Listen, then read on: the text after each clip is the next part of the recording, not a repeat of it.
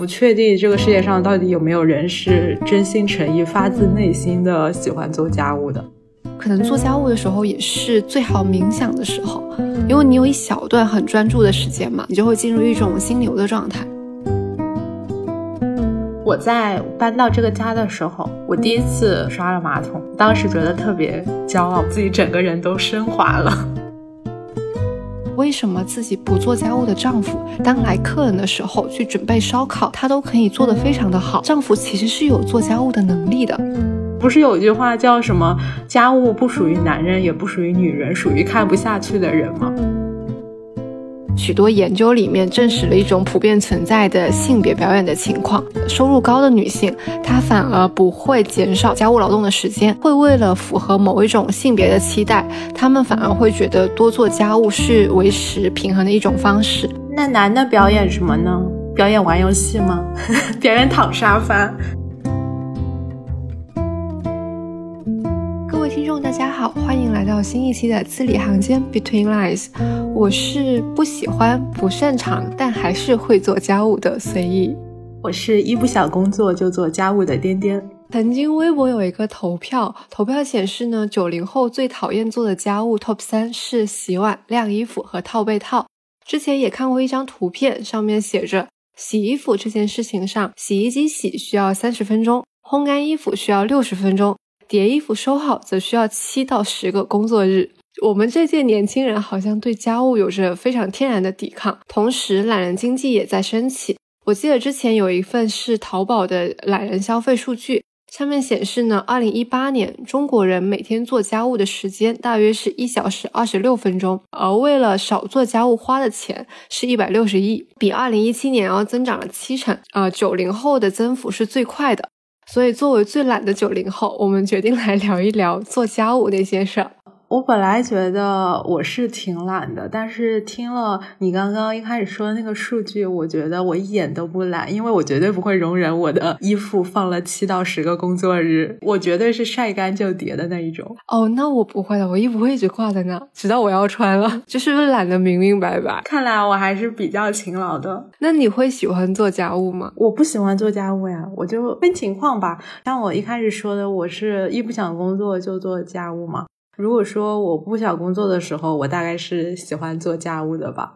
但我不确定这个世界上到底有没有人是真心诚意、发自内心的喜欢做家务的。有很多人可能会说，通过做家务获得了内心的平静之类的。嗯嗯。但我不确定，如果有人有一有一个案件能够一键把家搞干净的话，他会不会还希望通过这种方式来获得内心的平静？你刚刚说你不想上班的时候就做家务嘛？就那一个呃，报告里面有一个词叫突发性的洁癖患者，说的就是我，类似于把活攒着干。不是很多人都说觉得自己的房间是乱中有序吗？啊，对对对，再怎么乱，但是你需要那个东西的时候还是能够找到。就如果有人来收拾屋子，把它收拾的一尘不染的话，你反而找东西的时候更找不到。这就是懒人的有自己的一套法则。突发性的洁癖患者就是做家务这件事情，可能攒了一周两周，不然就觉得说啊，我我现在有一个 deadline 在前面等着我，我就一下子把它全部干完了，甚至有一种报复性做家务的感觉。其他的时间你都视而不见这个需要做的事情，然后到某一个时间点你就集中把它做完了。我是这样的，我由于我不想工作的频率实在是太高了，所以说我都攒不到，就是家里特别脏或者特别乱，我就肯定把家务给做了。最典型的就是丢垃圾，比如说我一天在那儿写稿写的头昏脑胀的时候，写到傍晚时分。我一定会下楼丢一趟垃圾，顺便在小区里面溜达几圈。主要目的是溜达几圈，不工作不写稿，而不是为了丢垃圾。我现在合租的时候，有时候我室友下楼把垃圾给丢了，我就会跟他说：“你为什么要剥夺我下楼的权利？” 那你们应该没有分配家务的困扰吧？我们没有刻意的分配家务。哎，那你对于做家务的类型或者定义，我之前会觉得说。不同的人心里应该对于家务的定义也挺不一样的，或者说在进入可能某一种生活阶段之前，根本就想象不到可能会有很多的事情需要就是在家里面需要处理。我觉得家务嘛，就是在家里面需要做的劳动，一切事情。对对对，包括什么洗衣做饭啊、清洁啊，还有比如说购置平常的一些日用品。但像你刚刚说的，可能进入到某一个特定的阶段，由于我还没有进入到某一个特定的阶段，比如说你有了孩子，或者说你需要照顾家里的老人啊这些的，所以说对我来说，家务基本上就是我个人方面的一些事务劳动吧。然后你现在不是和你男朋友合租了吗？相比之前的话，有什么家务上面的变化吗？我这里先讲一个前情提要，就我之前一个人住的时候，我可能可以忍受。我一个月都不做家务，不打扫卫生，然后一个月请那个保洁阿姨来打扫一遍，就我是可以接受这样的状态的。但是现在呢，呃，可能有几个原因，一个是因为住的空间确实大了，它会看起来更加的乱和更加的脏。难道不是更不乱吗？空间大了之后，哦，空间大了之后，你就会发现所有东西都可以随便扔。哦，好吧，以及因为这个是那种目的吧。所以看起来就更容易脏，眼睛能够见到的活更多了。还有一个原因是我们最近做饭的频率提高了。做饭这个东西不单单只是说我把这个菜炒完就完事儿了，它会包括前期的买菜啊、备菜和做完饭之后的洗碗啊、擦灶台啊，还要拖地、洗地这一系列的工作。所以我会觉得说，现在确实比我之前独居的时候做家务的频率要增加。以及有一个原因是我之前也跟你说过，我觉得可能有一种表演的成分在自己独居的时候，比如说呃刚吃完饭，那碗筷放在那里，我就在那边躺着，好像也觉得没啥问题。到我想做的时候再去做。但只要是你有另外一个人同处在同一个空间的时候，就会觉得啊，我一定要把这件事情做了。有一种莫名其妙的表演人设，或者是一种胜负欲存在，就觉得说我在我一定要在对方呃心中是完美无缺的，或者是一个非常好的一个形象，所以就会想说啊，我一定要把这个很勤快的把这个活给干了。你如果说之前的话，碗会放多久呢？看我当天的心情，一两个小时吧，可能。因为我也知道有一些朋友吃完饭碗确实会在洗水槽里面放很久，就超过一天以上那一种。哦，那我不会。哦，所以傅老师也是会立刻刷碗的类型吗？才让你觉得说你有必要去表演这个勤劳的人设，还是你仅仅只是想表演而已？哎，我也不知道，可能是某一种自驱，也不是自驱吧，就是觉得自己应该这么去做。让傅老师刷碗吗？他会，但是他也是属于想要坐一会儿再动的人。他可能除了做饭，其他家务都不喜欢，但其中最不喜欢的是晾衣服。因为我之前看后浪有一个关于年轻人住商的调查，住商就是居住的情商嘛，就包括什么家务能力，还有家居审美、家居消费各个维度。它里面就有一小块是说男生和女生讨厌的干的家务其实是不同的，男生最讨厌干的是洗碗。呃，紧接着是擦洗家具、扫地、拖地、打扫马桶、做饭、洗衣服。但女生最讨厌干的是打扫马桶，紧接着才是洗碗、擦洗家具，是巴拉巴拉之类的。我在搬到这个家的时候，我第一次刷了马桶，当时觉得特别骄傲。不瞒你说，我之前从来没有刷过马桶，我也没有。这次搬家，我自己把那个马桶里里外外刷了个遍。马桶你知道吧，真的会很恶心。时间久了之后，它会有一些呃黄色的那种老垢嘛。然后我就把那些老垢刷掉之后，发现它回归了原本白色瓷砖的那种锃光发亮的感觉。当时我觉得我自己整个人都升华了。我会把这件事情交给两周来一次的保洁阿姨。而 我们现在没有保洁，其实我入住的时候有赠送的新家保洁。但是我觉得他做的非常的敷衍，就那个马桶还是黄不拉几的，我就很生气，我就自己戴上手套把它给刷了。就是我最多做的家务就是拖一下地，用我的吸尘器吸一下，敷衍一下。然后其他什么桌子啊、柜子啊，我基本上不擦。而且我们做饭之后，那个厨房油烟机也很脏嘛，我平时也不会洗油烟机，我就只会擦一下灶台，然后洗一下锅碗瓢盆这些。所以还是会定期请一下保洁阿姨，就还是一个属于一个懒人型的模式。嗯，那我也没有擦过油烟机，因为我做的菜油都非常小。对，我发现，因为我之前基本上是不炒菜的，就是我可以每天都吃面、吃饺子这种。但是傅先生是属于炒菜做的非常频繁，以及他做饭其实确实还挺好吃的，会导致那个油会溅的，瓷砖上面全都是油渍，然后呢，油烟机也挺脏的。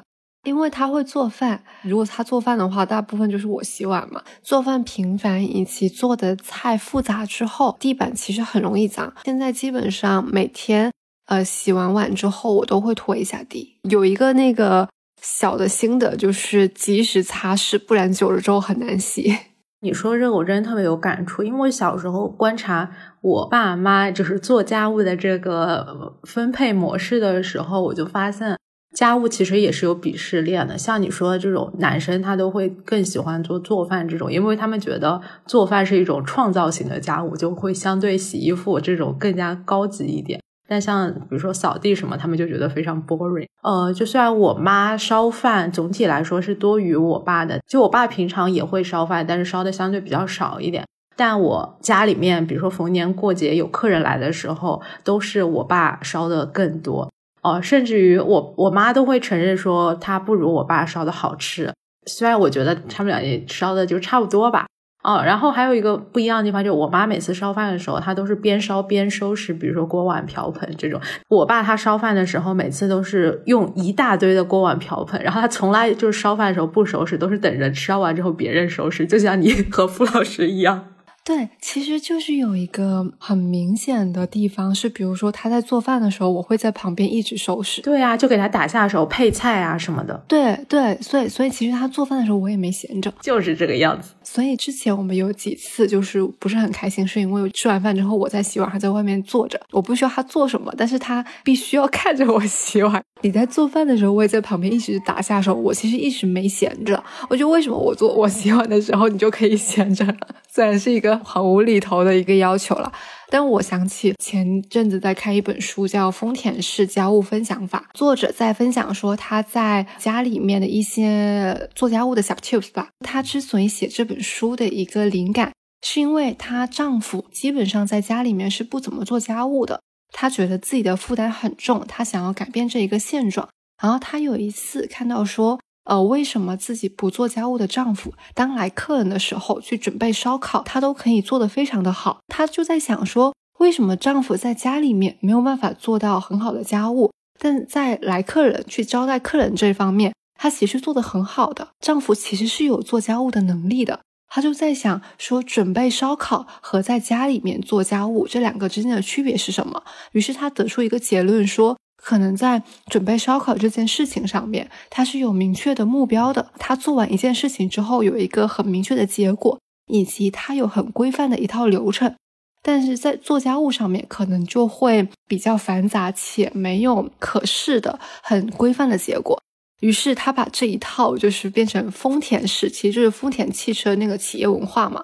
他把这一套放到了做家务上面去规范做家务的一些场景，有几个原则嘛。一个是消除一些不均的场景，因为不均其实就是分配不均嘛。就比如说丈夫跟妻子之间的家务分配不均，为了消除这一个呃情况，它底下的一些。呃，措施可能是让家里面一切都规范起来，把啊所有的东西都贴上标签，把什么调料盒啊都贴上标签，然后就制定一些规范，比如说最后一个洗澡的人要把呃洗衣机开开，然后最后一个出门的人要负责把鞋柜怎么样，就是会制造一系列的这些规范，然后让整个家务分配上面是呈现一个比较平均的一个状态。第二个，它的原则是说消除无用的陷阱。无用就是说你在的家里面可能会有很多没有必要的东西，尽量让自己家里面的东西控制在一定的数量内。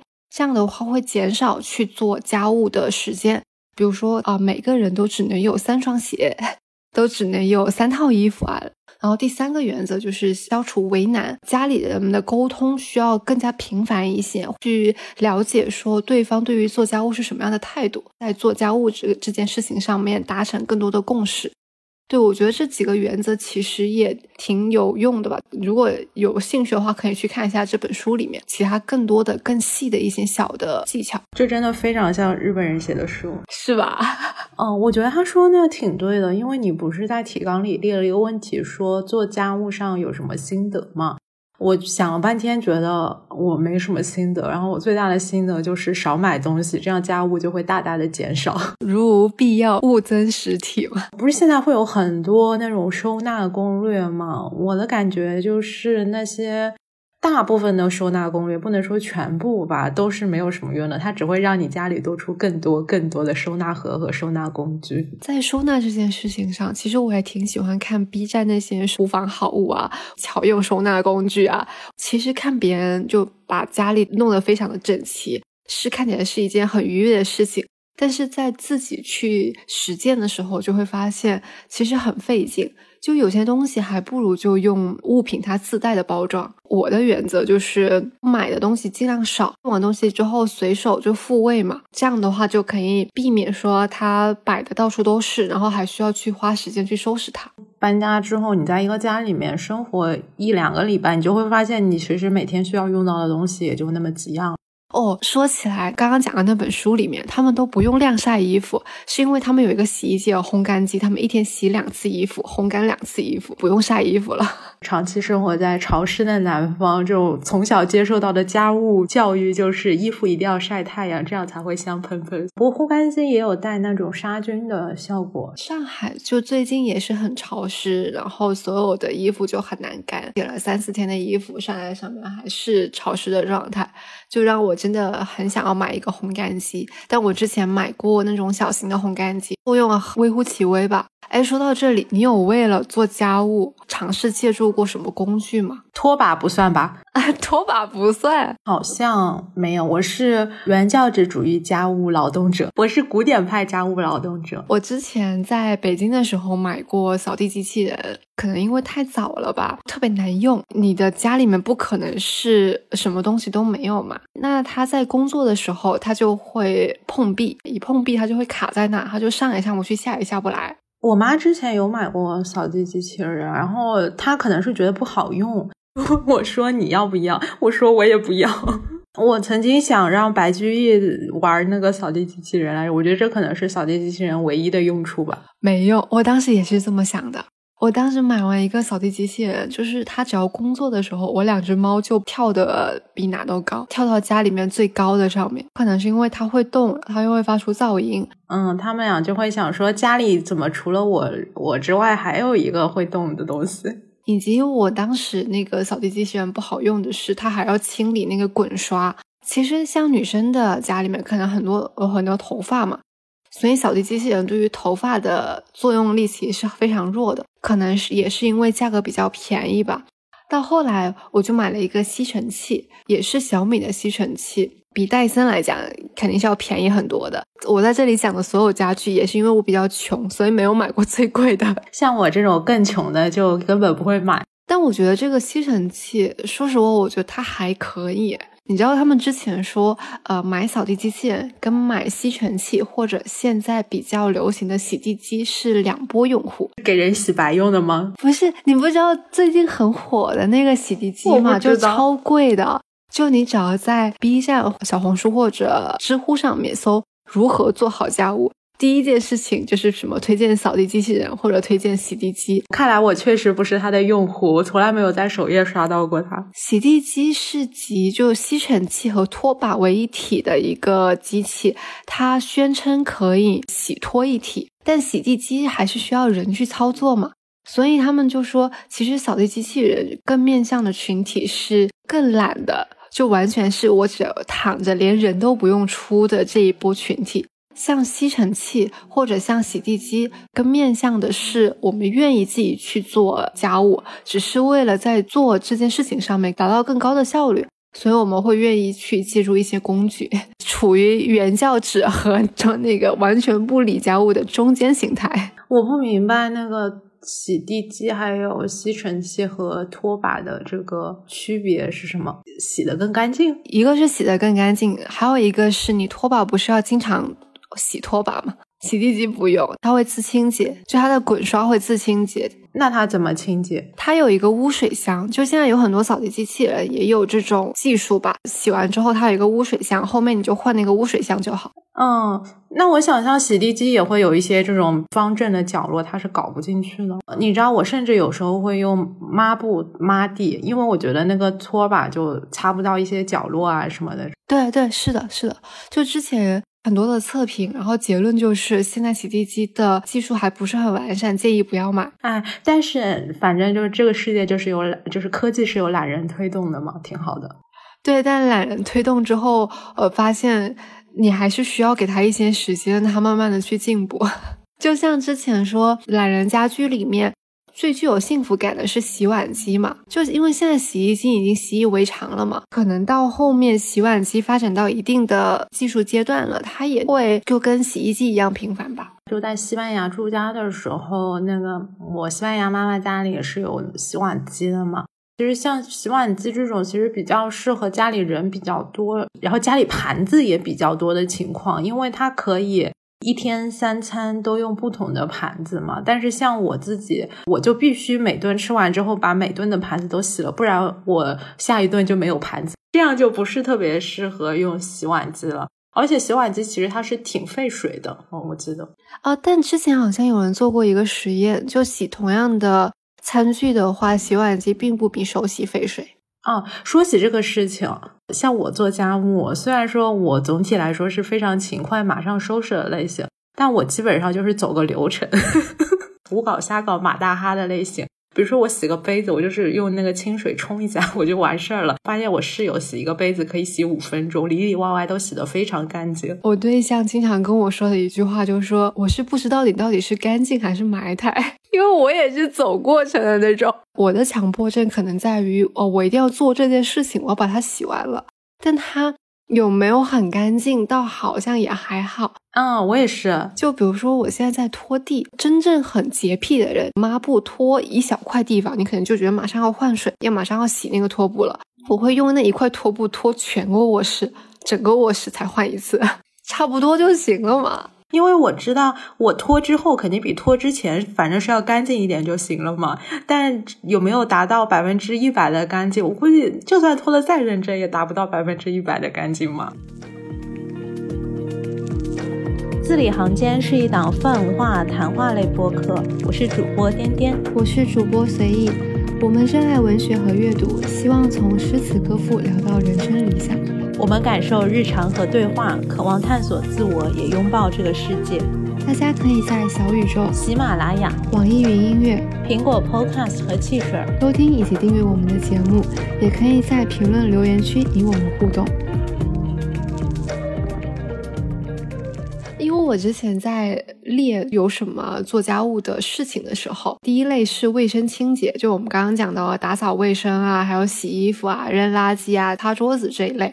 然后第二类是做饭，就包括备菜啊、洗碗啊，还有擦灶台这些。然后第三类就是呃物品收纳。第四类是生活用品的增添，包括买纸巾啊、买洗衣液、啊洗手液啊这些易消耗品。然后我还有一类是什么宠物相关的。我觉得其实养宠物可能跟养孩子也差不多吧，就是它的呃吃的啊、喝的啊，还有拉的猫砂，还有一些什么玩具啊，以及消毒用品的这些。就你觉得你有什么最喜欢或者最不喜欢做的家务吗？我其实都差不多哎，对我来说都没有什么喜欢不喜欢的，只要能让我逃避工作的家务就是好家务。嗯，那你喜欢哪一类？没有，我也没有说特别喜欢某一种家务，我可能都不喜欢做，也不擅长做。可能唯一有一个喜欢的是给猫猫挑东西，我经常会看一些猫粮啊、猫砂的测评，或者是一些猫的训就习惯训练的视频，就这些也算做家务吧，某种程度上。因为之前我看过一个报道，是 BBC 的，讲说也是家庭里面男女分工的差异嘛。然后里面有一个类别是叫做做不完的隐形家务事。我们刚刚讲的可能大部分都是比较实际的家务，像呃打扫卫生啊、做饭啊这些实际的。但是有一类家务事是隐形的，就它可能分为三类，有有一些有重叠。第一类是呃认知层面的家务。如果在一个有孩子的家庭里面，每天呃都要去考虑说日常生活上面的方方面面，比如是否需要安排孩子去哪里玩耍，呃需要购物，或者是去计划一些家庭的活动。第二方面是情绪层面的，就你需要去考虑说我要如何维持这个家庭。比如说，如果孩子不听话了之后，或者是孩子在学校里面表现很差劲，而感到焦虑的时候，你要去如何应对？这是第二类，就情绪方面的。第三类就是可能是为前面两类操心而形成一些脑力的精神负荷，一系列你需要去思考的、需要去筹办和安排以及计划的。涉及到的一些家务，就这一些东西可能都很虚，但是你肯定都会想到，如果当你有孩子，或者当你在一段关系，甚至于说，我我觉得合租可能也会涉及到吧。比如说，可能你会想说，哎，我明天是否要去做什么事情？这些其实也算是家务的一个范畴。当家务劳动的话，其实。更多时候，它复杂的地方就在于，它不光是体力劳动，也是脑力劳动。就像你刚刚说的一些家庭的规划啊、安排啊什么的。我妈的话，她就经常会提前好几天就在想，比如说规划，说我这周我家都要买一些什么菜啊，因为要提前采购啊、准备啊这种。所以就说像家庭主妇啊，我妈虽然不是家庭主妇啊，哦，就是家庭主妇，她这个多任务管理的能力是非常强的嘛。然后包括我现在，虽然我觉得我自己并不是特别擅长做家务，但是我觉得我就挺擅长安排这个多线程，就是把握每一分每一秒。估计你应该也是一样的吧？因为像上和上一期呼应，我们都喜欢做计划，就把时间给安排满满当当的。像我每天早上起来，一天做家务日程，就我起床之后。先把衣服洗衣机给洗上，然后洗衣服的时候就要烧水、煮咖啡、煮鸡蛋，等这些机器运行的时候，你就在那边洗漱嘛。洗漱完就吃饭，吃饭的时候你就在呃线上把你中午需要买的或者是这一周需要买的那个菜都下单了。等你吃完、洗完碗。晾完衣服，这个菜就到了，然后你就可能会简单的处理一下之类的，然后这种时候就会特别满足，觉得自己一个小时干了八百件事，包括像你刚刚说的。做饭的时候，其实它也不光光是做饭嘛。做很多道菜的话，你得提前规划好，你先准备哪一道菜，因为有的菜要切啊、洗啊，还要腌制，然后有的菜它可能炖的时间会比较久，这些就非常考验一个人多线程管理的能力。比如说，我们会做好一系列的计划，先做这个，再做这个，然后做完之后就会有一种满足感。其实做家务也是会让自己觉得对自己的生活很有掌控力。可能做家务的时候也是最好冥想的时候，因为你有一小段很专注的时间嘛，在很专心的做这件事情，你就会进入一种心流的状态。但其实我经常做家务的时候是在放空。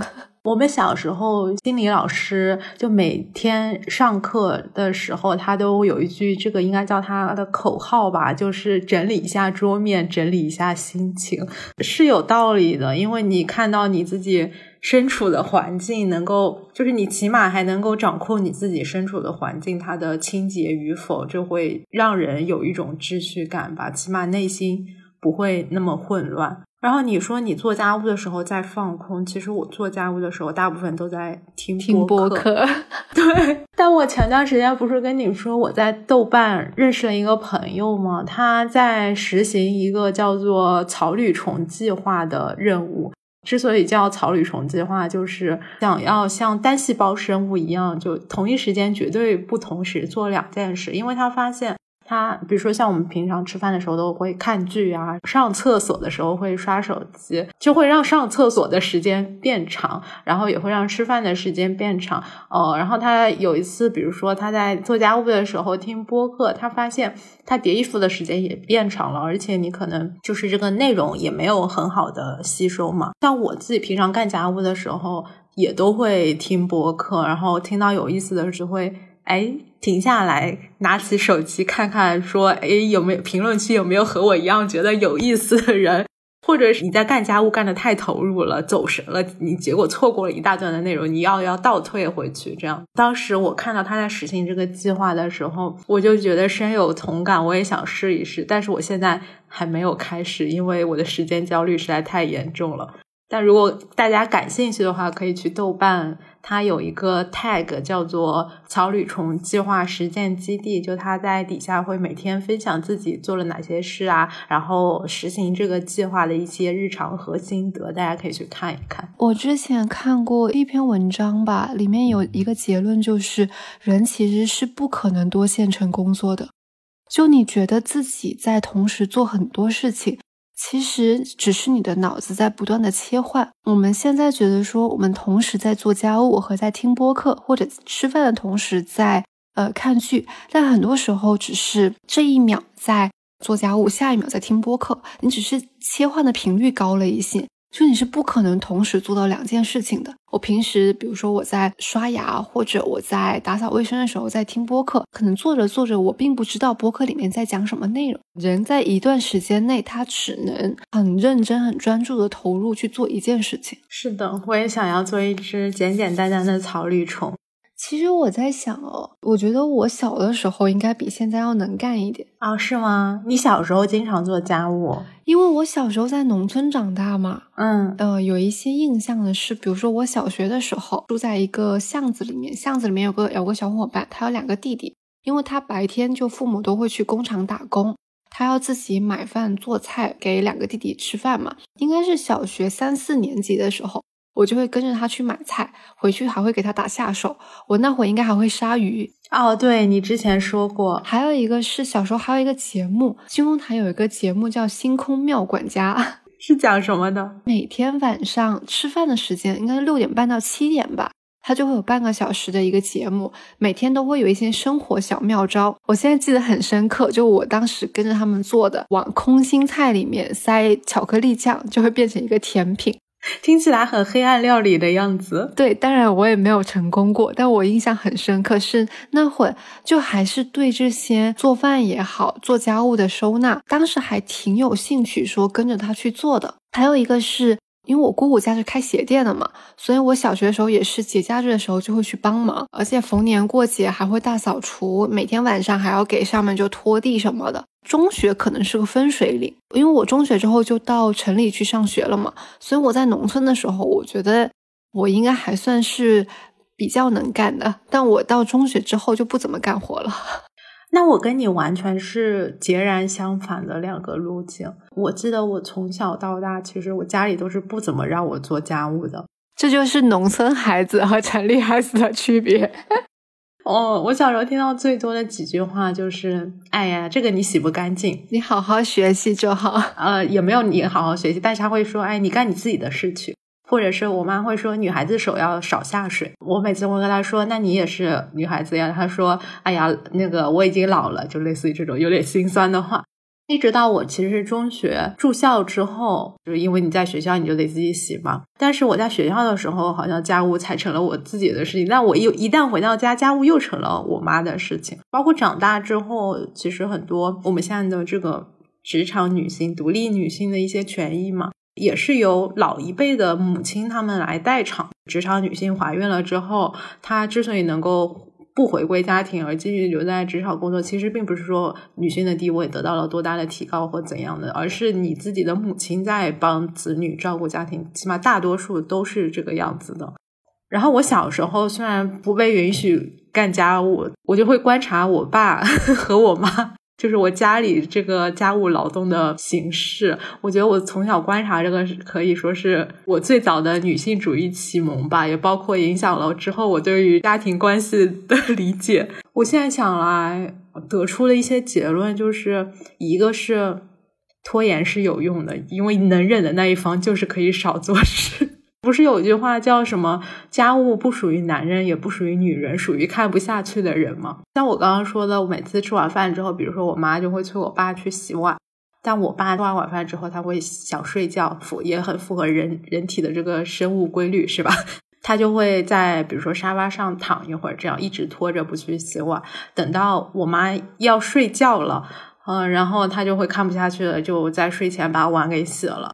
对，然后得出的第二个结论是，就是两个人在一起，你对于家务的定义，就像你刚刚你提到那本书里面讲的，其实两个人对于家务的定义，我觉得真的挺重要的，因为可能一方觉得我必须要每天拖地，另一方觉得我一个月拖一次地我也能够忍，但是那你说这种时候，一方肯定不能强求另一方每天拖嘛。按照这个课题分离的讲法的话，那就是谁觉得脏谁拖嘛。但是实际生活好像又不是这个样子的，因为每天拖地那一方肯定会忍不住埋怨另一方都不帮忙啊。然后另一方你还会觉得说啊，你没有必要做这些，你每天都在瞎忙些什么东西。但是他不会觉得说自己是享受到了一些隐形的福利啊，这样子。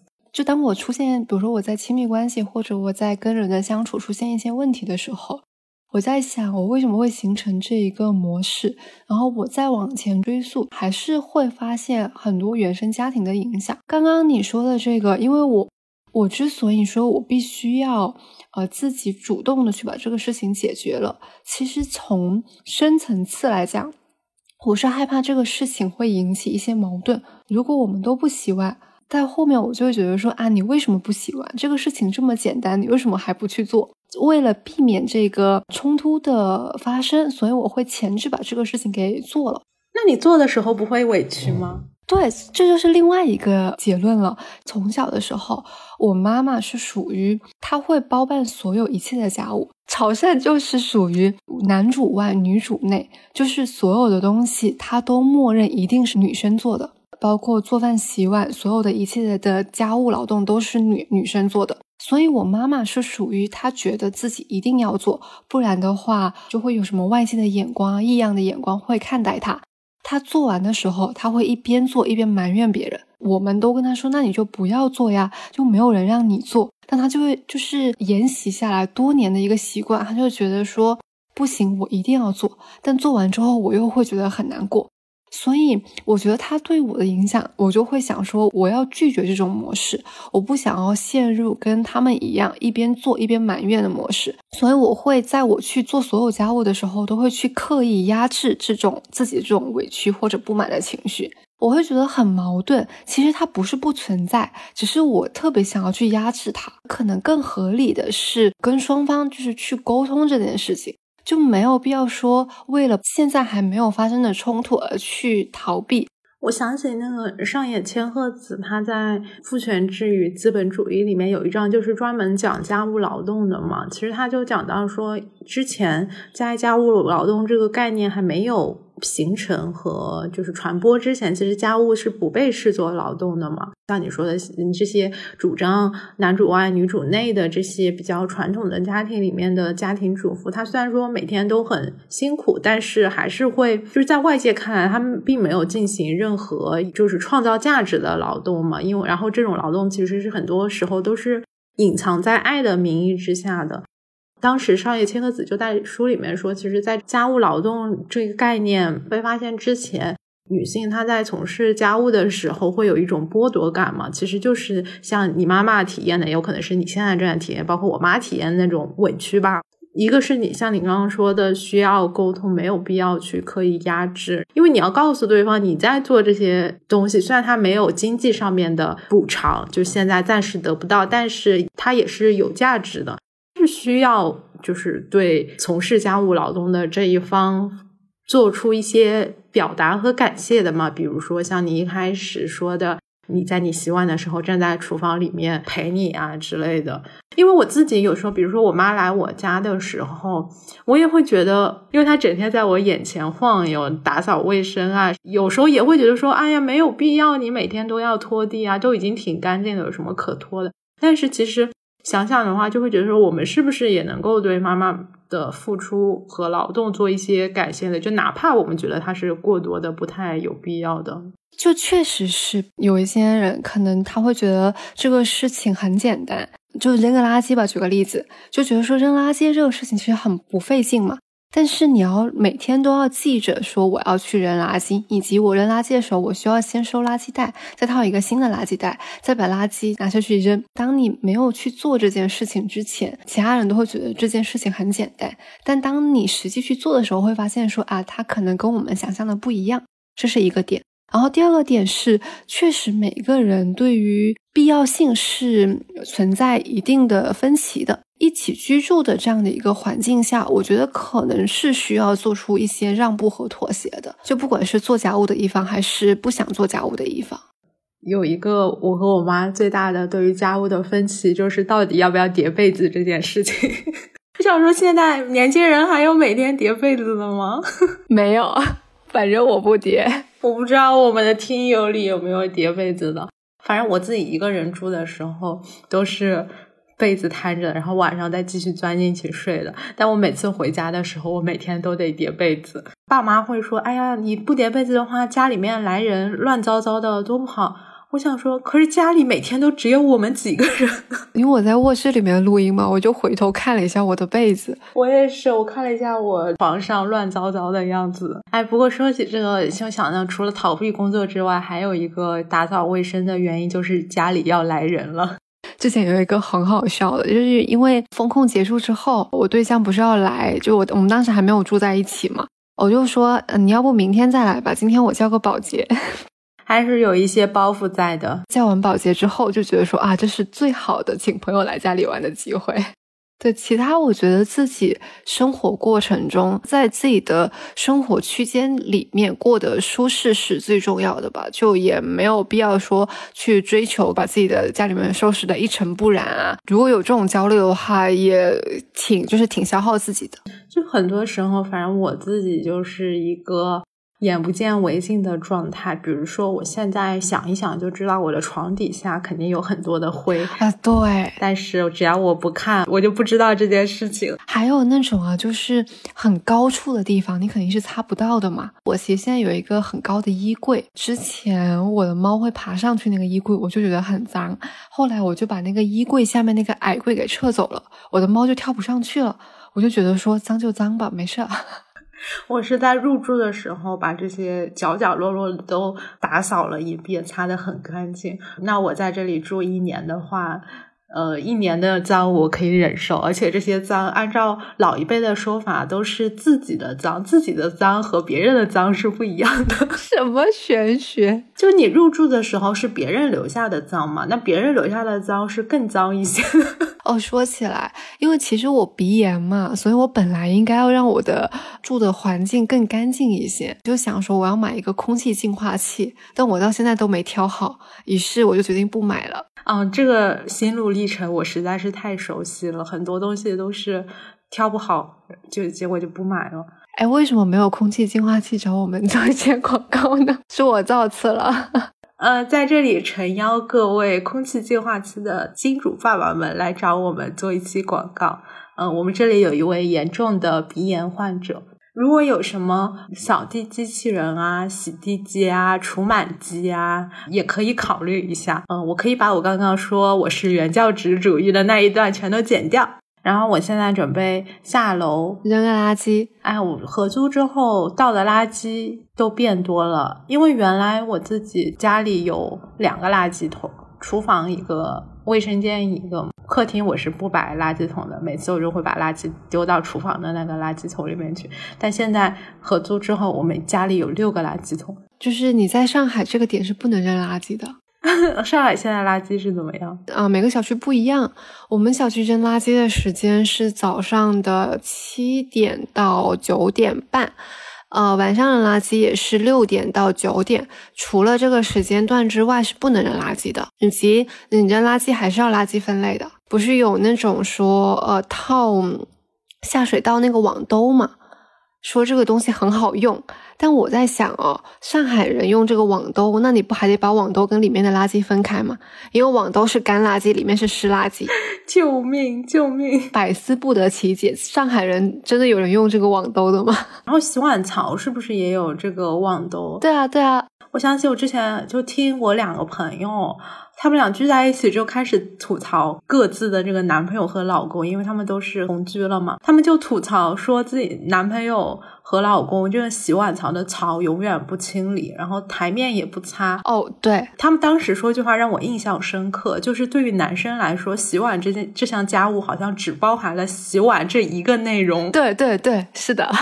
我深有体会。所以这个事情真的能够引发所有和男生同居的女生的共鸣哎，我发现是真的。我觉得傅先生很好的一点是，他会知道我在干活，然后他觉得他也需要做。他有好几次洗碗的时候，你就会发现他真的只是把碗给洗了，洗碗槽里面的湿垃圾就永远在那，他不会把它拿起来，然后倒到湿垃圾的袋子里面，他也不会擦灶台，他真的就是把碗给洗了。那就希望所有男生朋友们在洗碗的时候都能够记得把洗碗槽里面的湿垃圾给倒出来。那希望女性可以做家务自由，也尽量克服表演的欲望。插一句，就是我还是我刚刚看的那个 BBC 里面一个报道嘛，就验证了我的这个想法。因为他说，许多研究里面证实了一种普遍存在的性别表演的情况：收入高的女性，她反而不会减少家务劳动的时间，因为会为了符合某一种性别的期待，她们反而会觉得多做家务是维持平衡的一种方式，让丈夫不会觉得说啊，我赚钱多，我就不做家务，不再是一个贤惠的好女人了。就这种性别表演。是普遍存在的，但希望我们能够多多的从这一种表演里面解放出来吧。那男的表演什么呢？表演玩游戏吗？表演躺沙发？想起之前不是有个综艺叫《做家务的男人》吗？好像出了好多季了，但我只看过第一季，就是魏大勋他们那一那一季。就有一说一，魏大勋和他爸确实是挺好笑的，但是他们家那个状态吧，也就是非常多的中国家庭的真实写照。就他爸永远是瘫在那个沙发上面。